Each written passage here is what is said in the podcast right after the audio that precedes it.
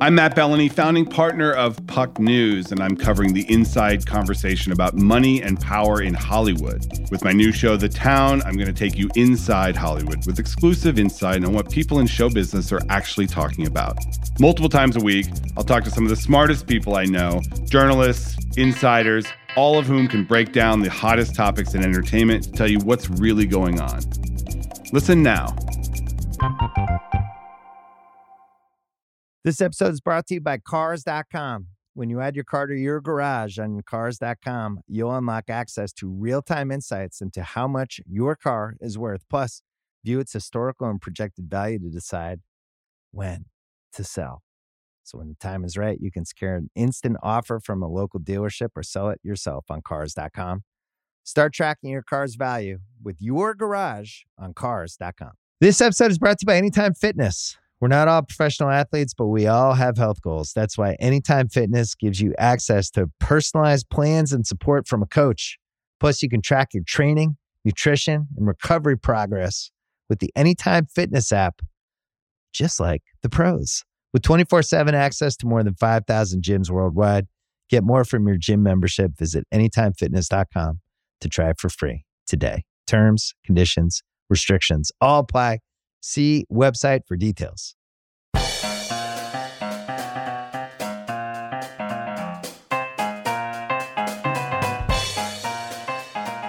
Hello and welcome to Trial by Content, the podcast where we force our favorite pop culture to compete in the coliseum of contentious opinion so we can all decide what wins. Each week, your three humble hosts will debate a pop culture topic, set the specific rules, and rumble until a consensus is reached. Then, with input from you, the listener base, we'll smash together our nominations with yours and determine a final four nominee poll that will enter trial by content and decide the true answer for all time. I'm Dave Gonzales, and for far too long, including a weird 14 years on Twitter, I've been having opinions on the internet at places like the Fighting in the War Room podcast and sites like Geek.com, The Guardian, and the New York Times. I'm Joanna Robinson. If you are a listener to Ringer Podcast, you may know that I podcast over on the Ringerverse about geekdom. I have been on The Big Pick a lot recently, talking about the Oscars, which will come in handy today, and Prestige TV podcast. I'm all over the place. Uh, you know me. But I know these guys best from covering Game of Thrones with them on Storm of Spoilers podcast or the ABC series Lost on the Storm podcast. We've been podcasting together for a really long time. And so we're we're back together again for this new show. And I'm Neil Miller, and I'm also extremely sad to report that I've been on Twitter for more than 14 years.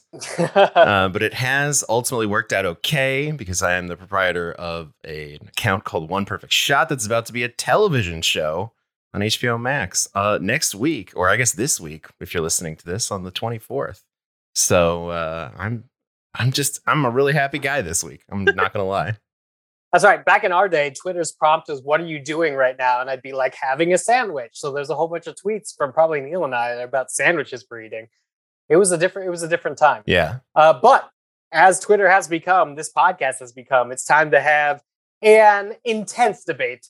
In honor of the upcoming Academy Awards, we're going to dive deep into 94 years of Academy and Motion Picture Sciences history to discover what they forgot to nominate for Best Picture because of stupidity or a plethora of good nominations that somehow forgot our topic the most egregious Best Picture snub ever. Joanna, how did we happen across this? Oh, and how did we do last week?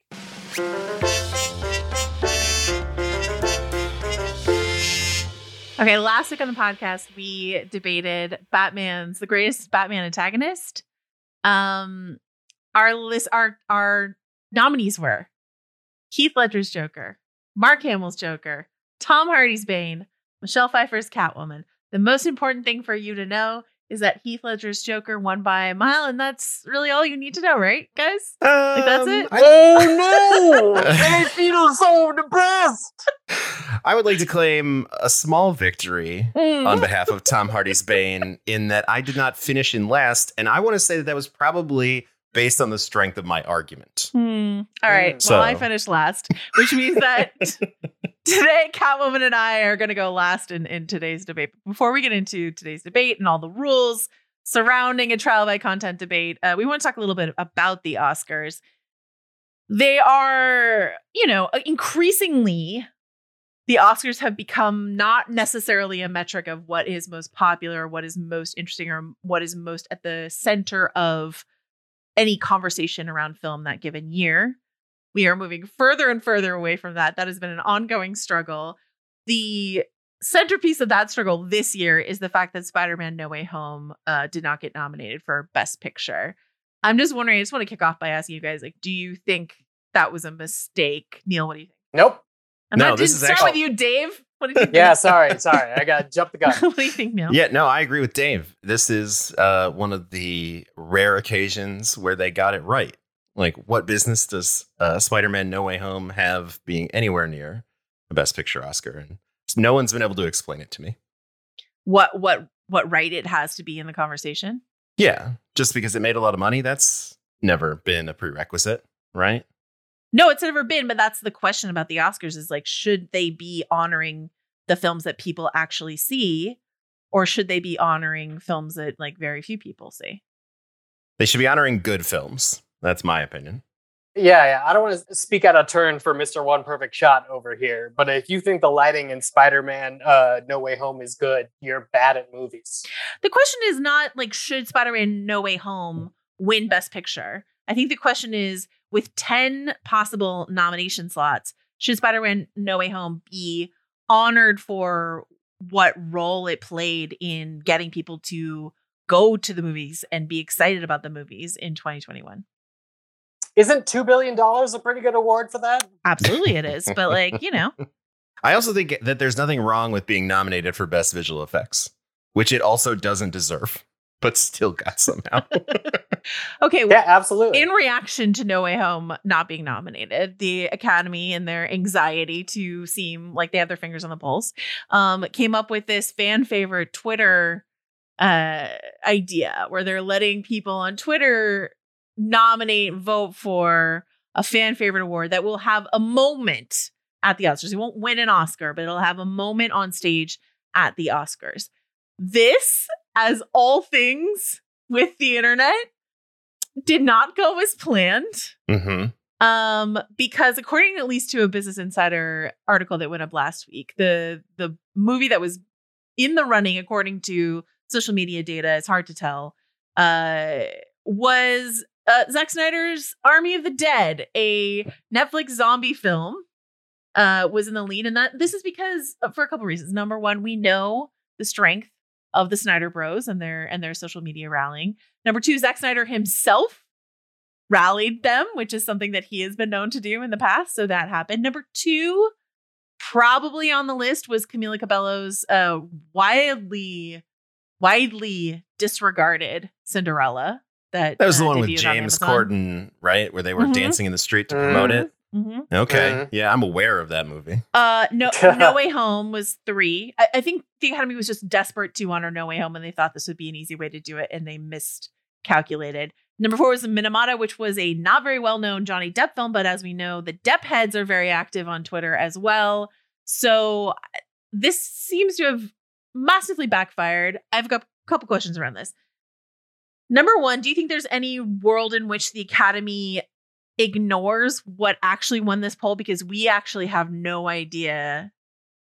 We cannot track for ourselves externally who won this poll. And as far as I know, Price Waterhouse is not carefully guarding the votes of this poll. Do you think there's any way that the Academy might fudge the data in order to have the Spider Man moment they want, Dave Gonzales?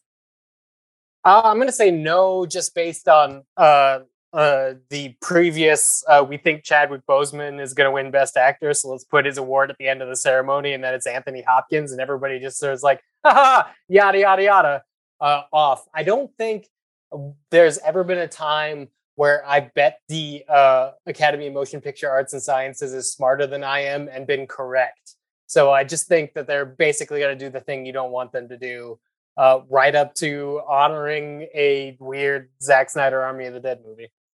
Uh, Neil, what will it be like if Zack Snyder's Army of the Dead, which, as far as I know, I mean, like Justice League would be one thing, but Army of the Dead, how how will it feel if that gets an, uh, a big moment on stage at the Oscars as Hans Zimmer has to accept his Oscar for Dune off live television in a pre-record? Yeah, I, as with all things, it is dangerous to ask the internet what it thinks because unfortunately, then you have to find out what the internet thinks. Um, and I will say this as someone who enjoyed Zack Snyder's Army of the Dead. I thought it was a fun movie.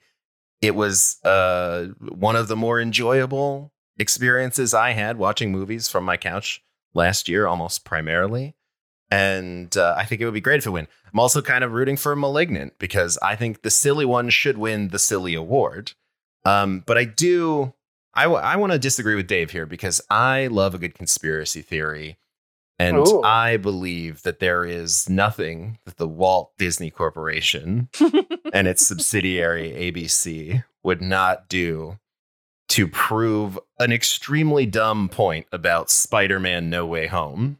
And as Dave mentioned, it's not enough that it made $2 billion. It also needs to be the centerpiece of an Oscar night in which we're not even going to get some of the best speeches, like from the makeup and hairstyling and production design. Like, we're just going to get tidbits of those. The only way for this to go horribly wrong is for them to actually give it to Spider Man. So I feel like that's probably what's going to happen. All right. So that's, I mean, that's sort of the question of like popular versus Oscar worthy. Sometimes they're the same, sometimes they're not. It sort of depends on on your point Sure. of view.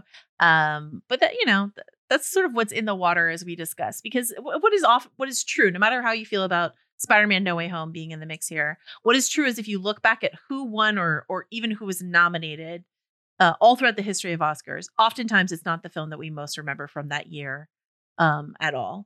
And so we're just going to go through and, and look at some films that that didn't even get nominated for Best Picture, not even a nomination for Best Picture, but have lingered uh, in our memory and in pop culture significance. So before we get into the debate, Neil, what are the rules here?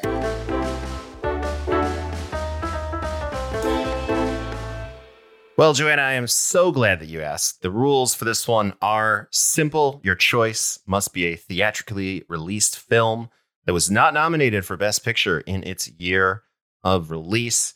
And uh, this is also the point where we, uh, last week, I think we gave a category crown. But this week, we're going to our other special award, which is category clown. And this one goes to the members of the Academy of Motion Picture Arts and Sciences who have been getting it wrong for soon to be 94 consecutive years. Sometimes the- they get it right. Sometimes they get it right. Sometimes they get it right. That's the thing about the Academy. It is, for folks who are not familiar with it, made up of professionals in the industry. It's members of the Directors Guild and the Screen Actors Guild and the Writers Guild, and folks who have uh, been nominated for and won awards in the past. So they really pride themselves on celebrating the best of the art form, and uh, it's it's pretty staggering when when they have huge swings and misses, which is the ultimate topic of this week's debate.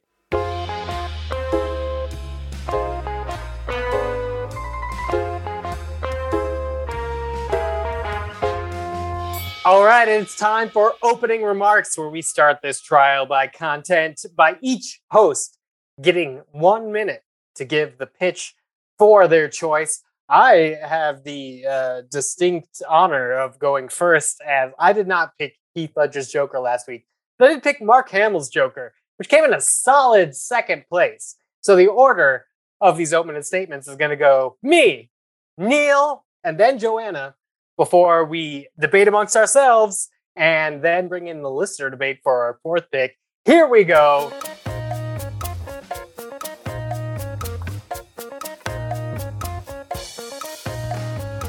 The Shining by Stanley Kubrick is both rated in the space of recognizing a masterpiece and underrated by the metric of Best Picture nominations. In 1981, the Best Picture went to Robert Redford's directorial debut, Ordinary People, the story about a family falls apart dramatically after a personal tragedy, whereas The Shining, different but parallel to the book by horror author Stephen King, also portrays a family in crisis. but in a much more real and paranoia inducing way to suggest even the most nuclear families are one bad work assignment away from total chaos. Danny Lloyd, Jack Nicholson, and Shelley Duvall give career high performances while cinematographer John Alcott perfectly translates Stanley Kubrick's vision into reality. In terms of film criticism, the auteur director theory is often an excuse for toxic masculinity, and here is no different. It's difficult even Five, in modern day to look at Four, Shining three, and Nazism ability and pinnacle one. of attention and meeting execution. Close. Oh man, I, I I know I put a crack in my own argument before I got to like spike the football, but that's fucking trial by content. Neil, Excellent. Go ahead and start the clock. When I was looking for the most egregious snub of all time in the best picture category, I'm not just looking for any movie. I'm just looking for a good movie. I'm looking for one of the greatest movies of all time. I'm looking for a movie that comes right out and punches us in the mouth with ferocity and vibrance and color, and then spends two hours introducing us to and bringing to life a neighborhood in the late 1980s where we meet a wide array of char- wonderful characters, each of whom gets their own story until at the very end, the film brings together this climax that forces us to have and engage with a conversation about racism and policing in America. I'm speaking, of course, of Spike Lee's second film, his second joint, an absolute masterpiece 1989's Do the Right Thing. Why Five, do four, time? Oh, three, two. it lost to Driving. Miss Daisy. Not only did it not get nominated, but Driving Miss Daisy won. I felt less comfortable counting you out on your argument because you're like a profound story of racism, and I'm like, mm, that being said, he did get a whole sentence after his time was up. Just let the record Sure. show. it's my turn. Okay, uh, It is. I'm going to start the clock. All right, so you both make compelling. ar- You picked fantastic films, and you make compelling arguments, and I, and I support you both in all your endeavors. However, what is true about my pick, which is 2008's The Dark Knight, is that Mm. the snubbing of this film forever changed the rules of Oscar. This is a snub so egregious that the Academy, after 55 years of having only five Best Picture nominees, the year after The Dark Knight was snubbed, expanded the category to include up to 10 nominees in the hopes that more commercially successful films would be made. The Dark Knight, the reason, the main reason it didn't get into the crop of nominees that year, which includes Curious Case of Benjamin Button, Frost Nixon, Milk, The Reader, and Slumdog Millionaire, is a Weinstein smear campaign tied to The Reader. He got The Reader in there. Who's seen The Reader? It's even a joke in the Oscar monologue by Hugh Jackman. The Dark Knight. No. I'm done. All right. That seems like it was straight on time. That's because I have a stopwatch in front of me and no one rude enough to count me out. That means it's time for cross examination.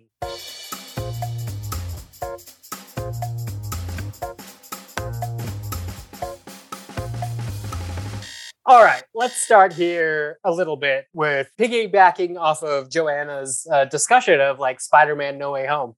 Uh, Neil, was Do the Right Thing the highest-grossing film of the year was released?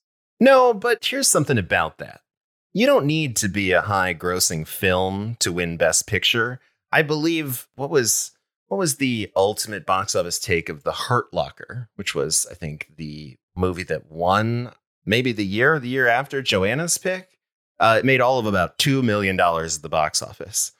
Do the Right Thing made $37 million at the box office, which at the end of the 1980s was pretty big. So I don't know if we should use that as a good metric. I agree with you, but you bring up a great point because the reason that the year that the Hurt Locker one was such an interesting and exciting competition is because it was up against Avatar. And the reason it was up against Avatar is because the Best Picture category was expanded Mhm. to introduce more box office friendly, genre friendly content.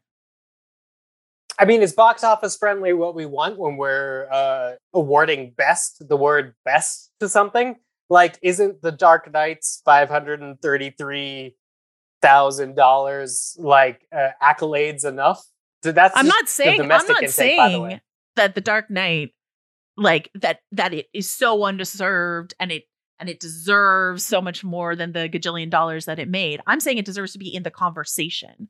I'm saying that even Slumdog Millionaire beat uh, The Dark Knight at the end, which it probably would have. The Dark Knight deserves to be in the conversation of the best films of the year. It was nominated for the Directors Guild, the Producers Guild, the Writers Guild. They all nominated the film. It was a shoe in were it not for Weinstein intervention. So it's not really. It's I'm, I'm not saying because it's popular it deserves to be in there. It is. A, it was a huge, huge film culturally.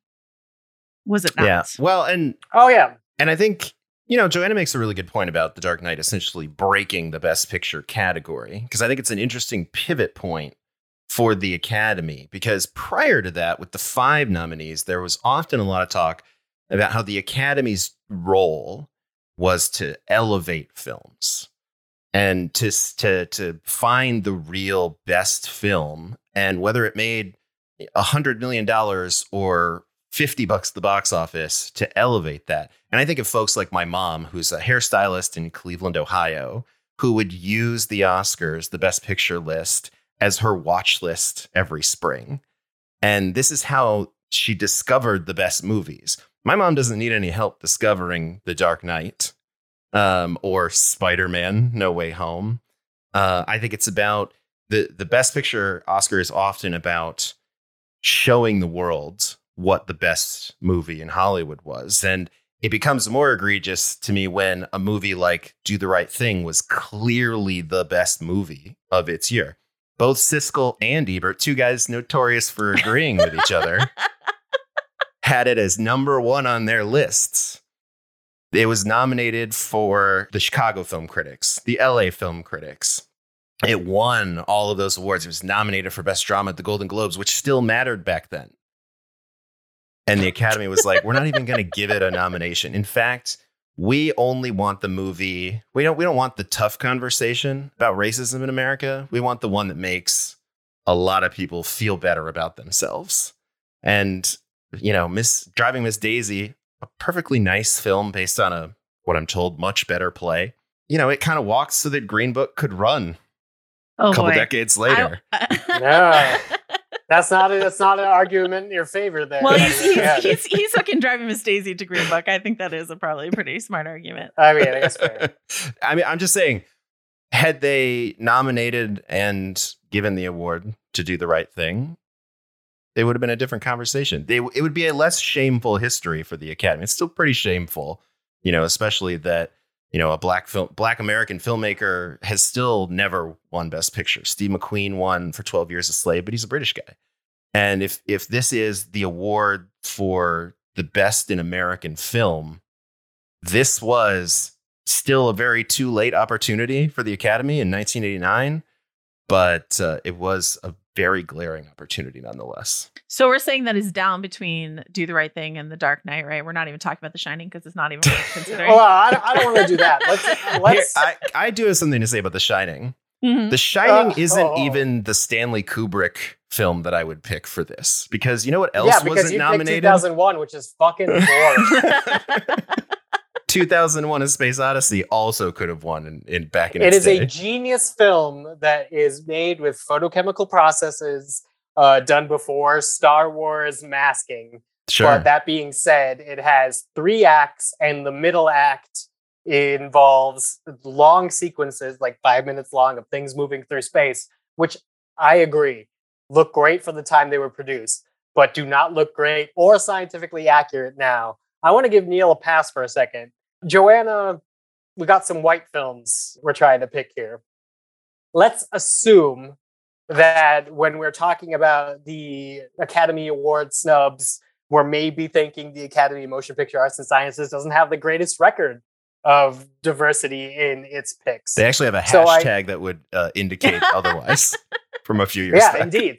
Something so white, as, as far as I remember. Yeah. But yeah, I, I, I feel like that means that Joanna and I have to contribute a little bit more to cinema as a art form because we're not necessarily talking about the uh, cultural mores of the day, which I think I, I, don't want to say. I mean, I'm going to get us all canceled.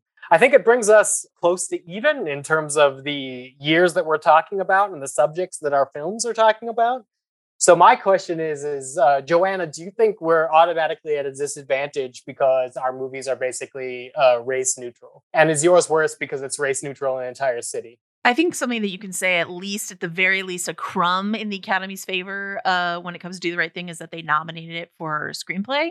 Still lost Dead Poet Society, which is an egregious snub, but it was it was nominated in one of the top categories. You know, the Academy pinned all of the Dark Knight praises on Heath Ledger, which is rightfully so. Um, but it didn't win. It didn't get nominated in any of the like artistic categories that it deserved to be nominated. I think it's really funny that both of you are playing this game like you don't care about superhero movies when we've all spent collectively spent a really long time caring about No, superhero no. movies and talking about how they are a valid artistic art form. So I think it's funny that for the sake of winning a debate, you're pretending like you don't care about The Dark Knight. I don't need to pretend. It's just think superhero movies, especially now in 2022, they get their due. I'm looking for movies that aren't. But this superhero wasn't movies that are good. 2022. This is 2008. This is the beginning of everything. You mean the year Iron Man came out? Yeah, the beginning, of the of, Marvel Cinematic the beginning of a big sea change for Hollywood. Mhm. Uh huh. So you're saying we should have released the first one to the trend and then given it an Oscar I'm for still it? not hearing anything that convinces me that The Shining even deserves to be in this conversation. I mean, have you seen The Shining? I've seen The Would Shining. It's a great Okay, film. first of all- is it Best Picture? Yes.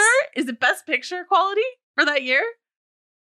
I mean, I think that all it really needs to do is beat ordinary people. So my question is, is like a older brother By that accident- or a metric, we all deserve to be here. brother. I will beat the reader any day of the week. Do the right thing will beat driving Miss Daisy any day of the week. We can all make that argument. You need something beyond that, Dave. Okay.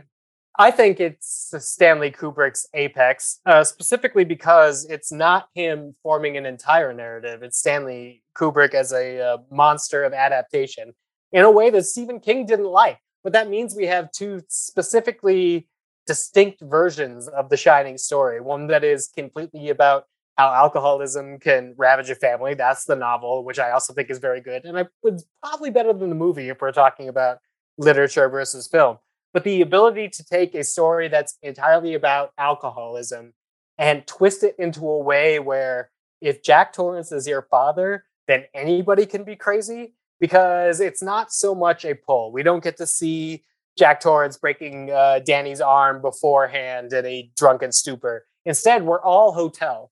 And um, We're all hotel? what does that mean? Neil, what does the sentence we're all hotel mean?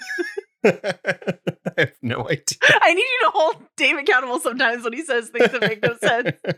I mean, if you think that makes no sense, let's go for it then.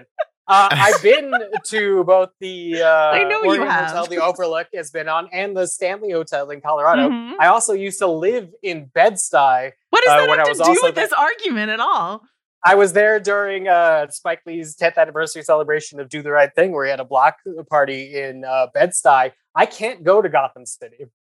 So I've lived in uh, two places that Neil's fictional universe uh, takes place in and my fictional universe takes place in. And I could directly translate that to my own life. In what world is watching a movie about how the Batman has a counterpoint in Heath Ledger's Joker ever going to be applicable to people who are living?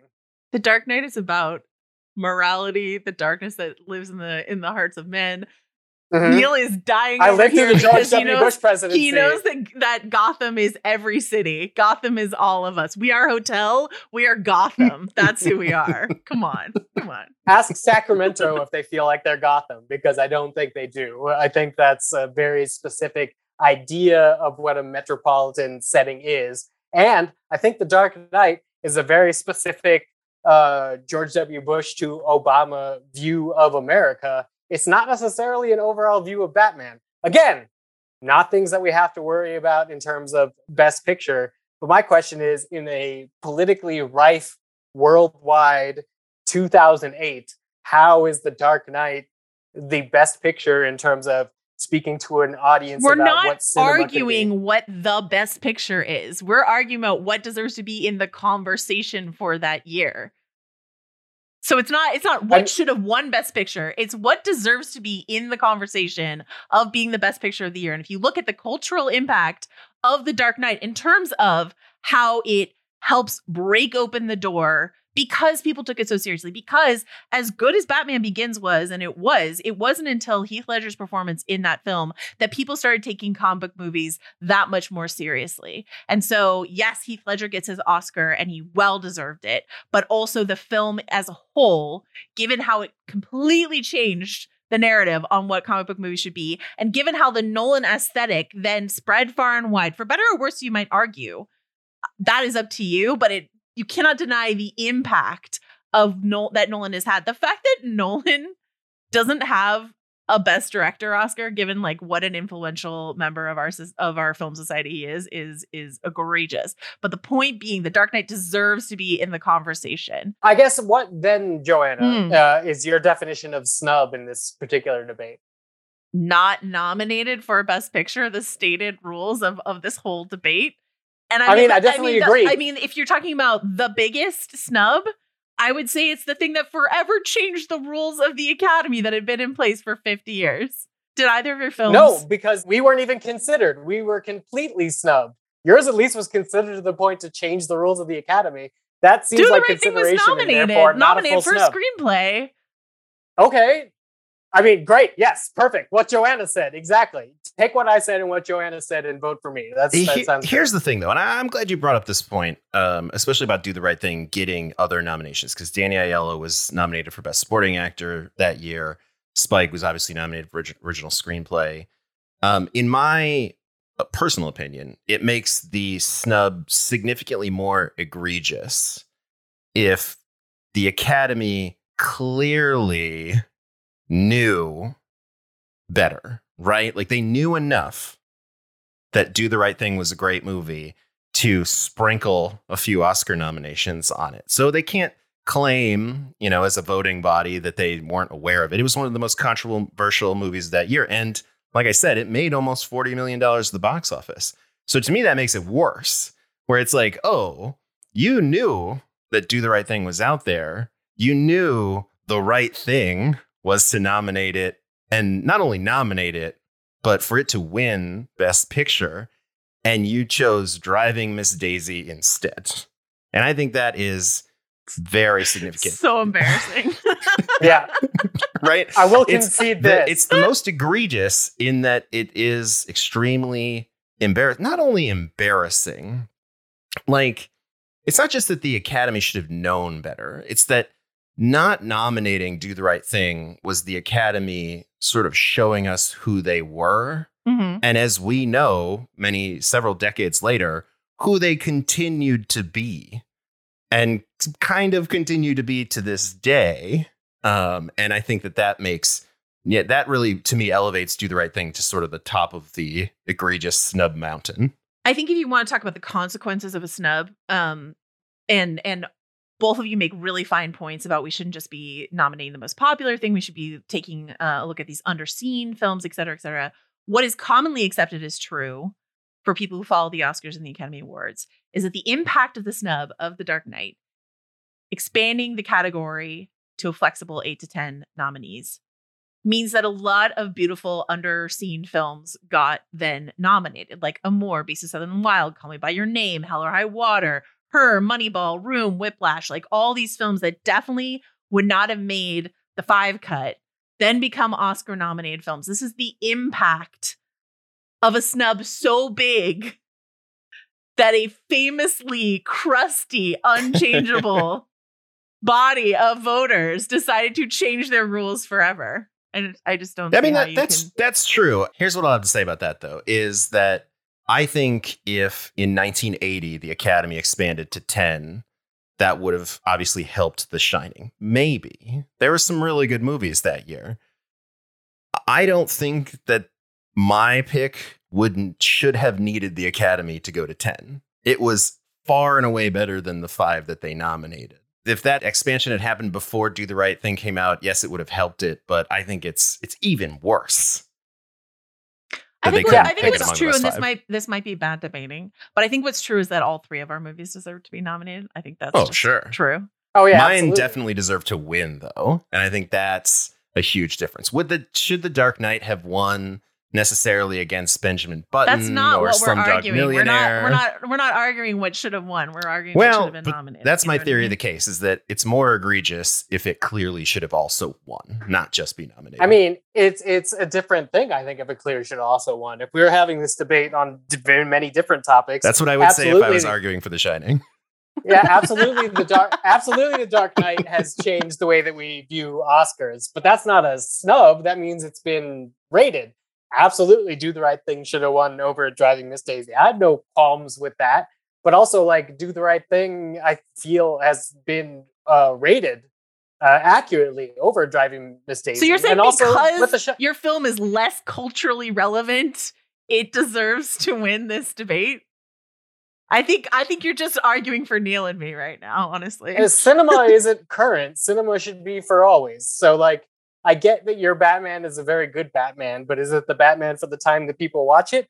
I don't know. Do the right thing, I feel, is kind of universal because it is so anchored in a place. Uh, and then The Shining is universal because white families cannot be trusted. And that movie just like throws it throughout history. Um, but before we get like too far into it, we're going to have more time to debate. But now is the time that I feel like we should pivot to get some listener opinions in here. we are hotel. Okay. This episode is brought to you by Jiffy Lube. Cars can be a big investment, so it's important to take care of them. I once got a car that I started out with 25,000 miles on. I got it to over 200,000 miles because I took care of it. You know how you take care of a car? You take care of the maintenance, the oil, the brakes, all that stuff. And if you don't, you can have a car just completely fall apart. When your car needs maintenance, head to Jiffy Lube. They provide automotive excellence at speed. Get your oil change, brakes checked, tons of other multi care services. It's all done by expertly trained technicians who actually care about taking care of you and your car. Jiffy Lube, car more. To find coupons and start an instant online estimate, visit jiffylube.com. This episode is brought to you by Anytime Fitness. We're not all professional athletes, but we all have health goals. That's why Anytime Fitness gives you access to personalized plans and support from a coach. Plus, you can track your training, nutrition, and recovery progress with the Anytime Fitness app, just like the pros. With 24 7 access to more than 5,000 gyms worldwide, get more from your gym membership. Visit AnytimeFitness.com to try it for free today. Terms, conditions, restrictions all apply. See website for details. Another day is here, and you're ready for it. What to wear? Check. Breakfast, lunch, and dinner? Check. Planning for what's next and how to save for it? That's where Bank of America can help. For your financial to dos, Bank of America has experts ready to help get you closer to your goals. Get started at one of our local financial centers or 24-7 in our mobile banking app. Find a location near you at bankofamerica.com slash talk to us. What would you like the power to do? Mobile banking requires downloading the app and is only available for select devices. Message and data rates may apply. Bank of America and a member FDIC.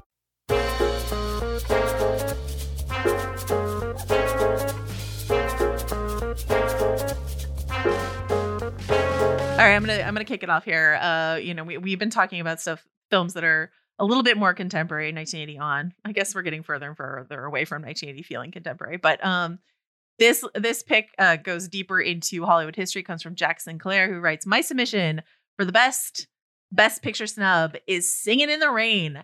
How many montages have the Oscars used clips from the movie, and yet they couldn't even give it an Oscar or nominate it for Best Picture? Um, from Gene Kelly and Donald O'Connor's charms and dance moves that have inspired so many other movie musicals ever since. We have Debbie Reynolds winning all of our hearts with her smile. One of the scenes I am most excited to share with my daughter when she can process movies is the Make 'em Laugh scene. Also, I bet if you ask most people if Singing in the Rain won an Oscar, they would say, of course. So that is my argument. Uh, now to go dancing and singing in the rain. This is me, Joanna, just chiming in to say not only that, but Singing in the Rain is rated as one of the best movies about the film industry, which is something the Oscars It's another thing the Academy loves. for celebrating. so it is truly Yeah. bizarre that Singing in the Rain wasn't nominated. Jack, I almost picked that, and I'll tell you why I didn't after a while. But I'm actually picking our listener, Callan, who said, My submission for biggest best picture nomination snub is The Matrix. This will be in 1999. Not only is it a medium defining film, it's a film that, given the nominations it did receive, shows that it would have easily been nominated for Best Picture nowadays. A film that is unambiguously one of the best, if not just its year, but of all time. Aware that I'm not really explained why it should be here. It would be in an expanded field and it should have been in regardless. So, The Matrix, uh, which is a bold uh, pick by Callan here, because 1999 is uh, not a slouch for good movies. All right, and I've got one as well. This one comes from Faith Rivens. The Haunting by Robert Wise from 1963 isn't just ooh, an adaptation ooh. of one of my favorite novels of all time, The Haunting of Hill House by Shirley Jackson, but it's a stunning piece of filmmaking. There are so many unforgettable shots. The second Crain wife lying dead at the bottom of the stairs, Eleanor dancing through the halls, the breathing door, the staircase sequence in the library at the end. Julie Harris is mesmerizing as Eleanor, a repressed woman still struggling to escape the clutches of her late mother. Her performance creeps under your skin like a bad chill, legitimately spine tingling. The haunting terrifies without ever showing you a supernatural monster to be afraid of.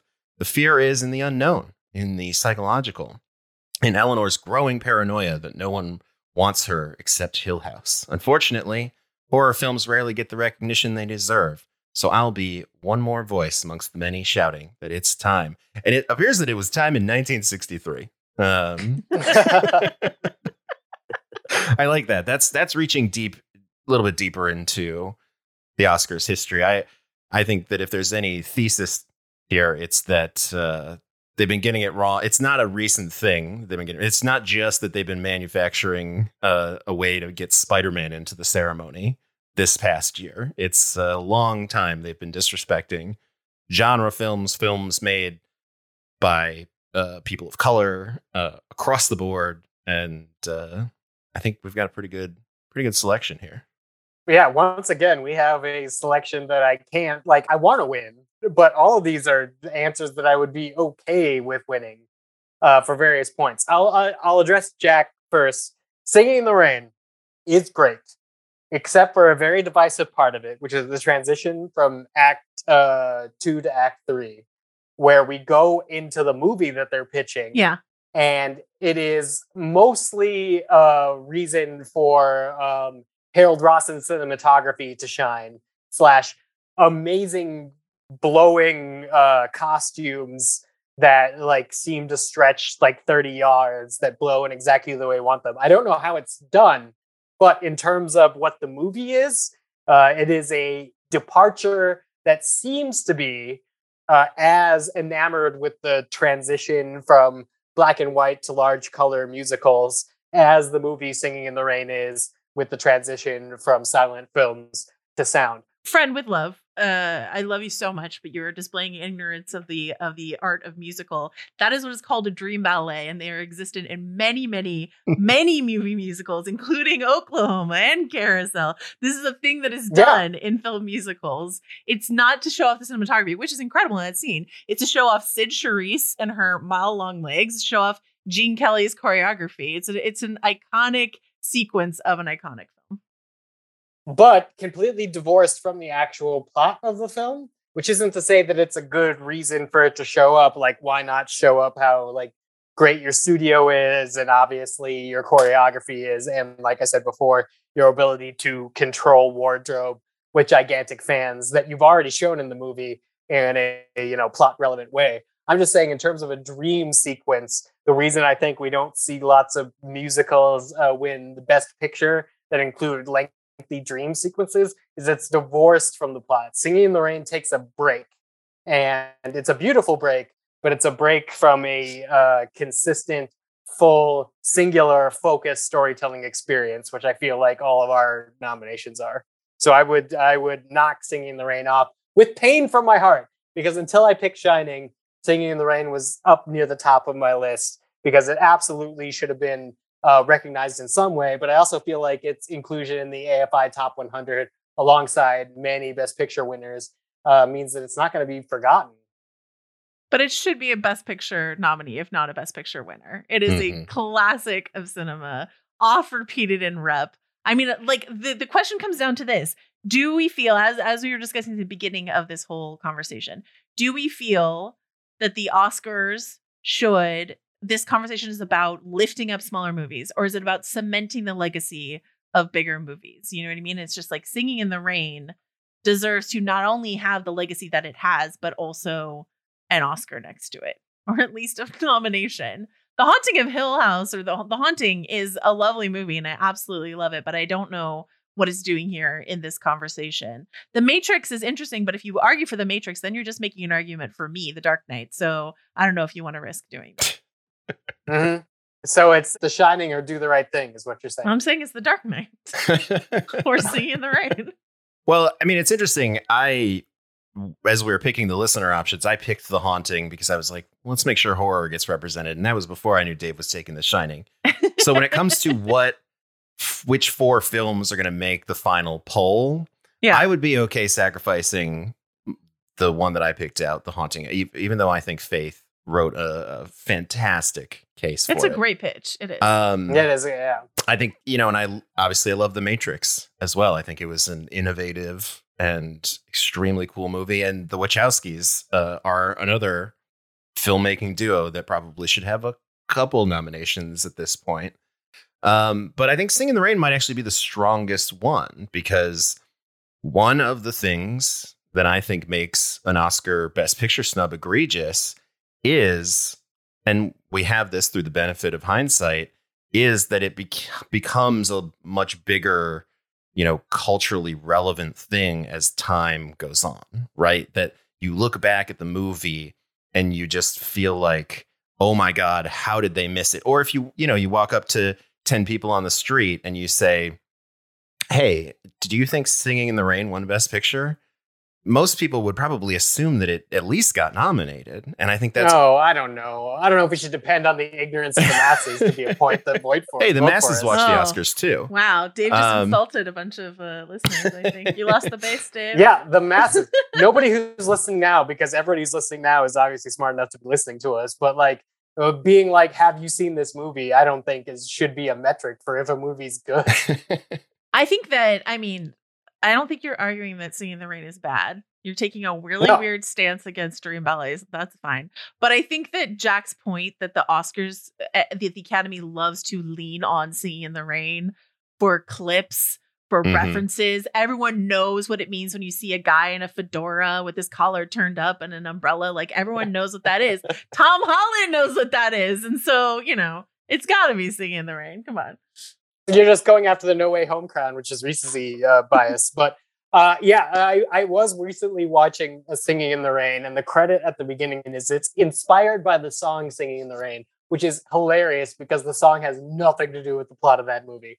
Uh, it is very well placed though, and I like love it. And if it's going to be our fourth, I understand. But we all just lost to the audience last week. So do we really want to set them up for being in a prime position to beat all of us? I feel like Singing the Rain should be in the conversation, but I, I don't feel that threatened by it, honestly, at the end of the day. yeah, same. Oh, you think Joanna Robinson just said uh, "Singing in the Rain" is worse than The Dark Knight? Uh, get to Twitter. I just mean I just mean when it comes to the biggest snub, again, the snub on Singing in the Rain did not change forever the rules of the Oscars. So All right. Well, we're gonna have to narrow these three picks down to one because we're running out of time. It sounds like "Singing in the Rain" is gonna be our pick, but if anybody has The Haunting or Matrix uh, above "Singing in the Rain," speak now, forever hold your peace. Hey, all right. So we're coming up on final statements. We each get one minute uninterrupted, unrebutted to speak our piece. This will be for our three nominees, The Shining, Do the Right Thing, and The Dark Knight, which will be joining Jack singing in the rain in our final poll. We're going to do it in reverse order, which means Joanna gets to go first for The Dark Knight. I mean, I just want to I just want to start this way and say, as compelling an argument as We Are Hotel is, um, I think the argument that We Are Gotham is is a is a better one. I mean, it, there's just no doubting the cultural impact of The Dark Knight of Christopher Nolan's work and what became of Hollywood post The Dark Knight in the comic book era. You might say that's not a great thing if you're Martin Scorsese, but you cannot deny what has become the dominant genre, which is the comic book movie, and to ignore one of the most consequential ones is forever going to be one of the biggest uh, mistakes the Academy ever made. They know it. They they have been uh, apologizing ever since with their expanded categories. So yeah, it's got to be. I mean, it's just by by that effect alone has to be the Dark Knight. Oh, under time. All right, Neil Miller with "Do the Right Thing." Well, when I think about the things that the Academy should be apologizing for, of course, at the top of my list is "Do the Right Thing."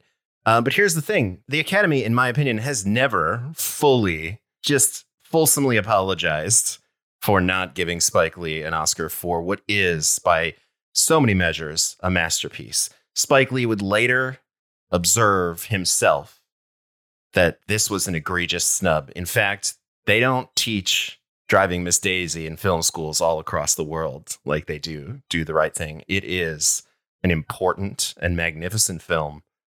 And it is the Academy's greatest shame, in my opinion. My name's Dave Gonzales. I'm here to advocate on the side of The Shining. I absolutely agree that Do the Right Thing is an amazing film. It's very early on in Spike Lee's career, and he's a very divisive director who I've talked with even in person sometimes. He has opinions that are evolving with the times, and he portrays those opinions as are accurate. He definitely should have had Do the Right Thing nominated as the best film. But however, Stanley Kubrick's pinnacle of his career is probably The Shining. There are lots of situations where Stanley Kubrick has developed his own story, where Stanley Kubrick has adapted other people's stories. But I don't think any of them has been as successful without the help necessarily of the source material as The Shining. And The Shining ends up sort of birthing psychological horror on the back of things like Rosemary's Baby to redefine how we think about visual horror in the modern day vote The Shining, or if not, vote Do the Right Thing. I just think it's really funny that part of Dave's argument there was like sometimes I've been in the presence of Spike Lee. yeah, that's right. I've spoken to Spike Lee sometimes. so has anyone who has attended a Knicks game in the last 30 years. Yeah, or gone to NYU because he rides the elevator all the time and he's a very friendly person. I didn't get the chance to Yeah, meet Stanley. Very Kubrick. friendly person who deserved to win an Oscar in 1990. But also, I just think like you were, you were. Oh no, wait, no, I can't rebut, and I, I'm going to hold to my own rules. I made an argument, and the argument was, uh, "Don't vote for Joanna." Here we go. Find our poll for the most egregious Best Picture snub ever on the Ringer.com, on at Ringer on Twitter, and in the Spotify app where you find trial by content. You choose the winner, and we'll announce it next week, and that person will be directly in to the next trial. Neil, hmm what are we trialing up next week? Well, we're sticking in the realm of cinema history, and I guess so, this feels very self serving, but we're sort of celebrating the fact that the One Perfect Shot show is coming out on HBO Max. I've convinced my wonderful co host to debate what is the best final shot in movie history, the best, uh, you can call it best final moment if you want, but it usually leaves us with some emotions. You can send your picks and a few sentences to support your pick to trialbycontent at gmail.com. Here's another fun thing you can do with that email address. You can also submit suggestions for future trial by content topics. Is there a pop culture debate you'd like us to settle? Send it on over. We love those. All right, guys, we did it. That was Best Picture snub. You're going to figure out who the actual winner was. Let's do it. Go vote now. Don't let Neil win. Don't vote for Dave. Mm. Just vote for me, it's fine. This episode was produced by Carlos Chiriboga.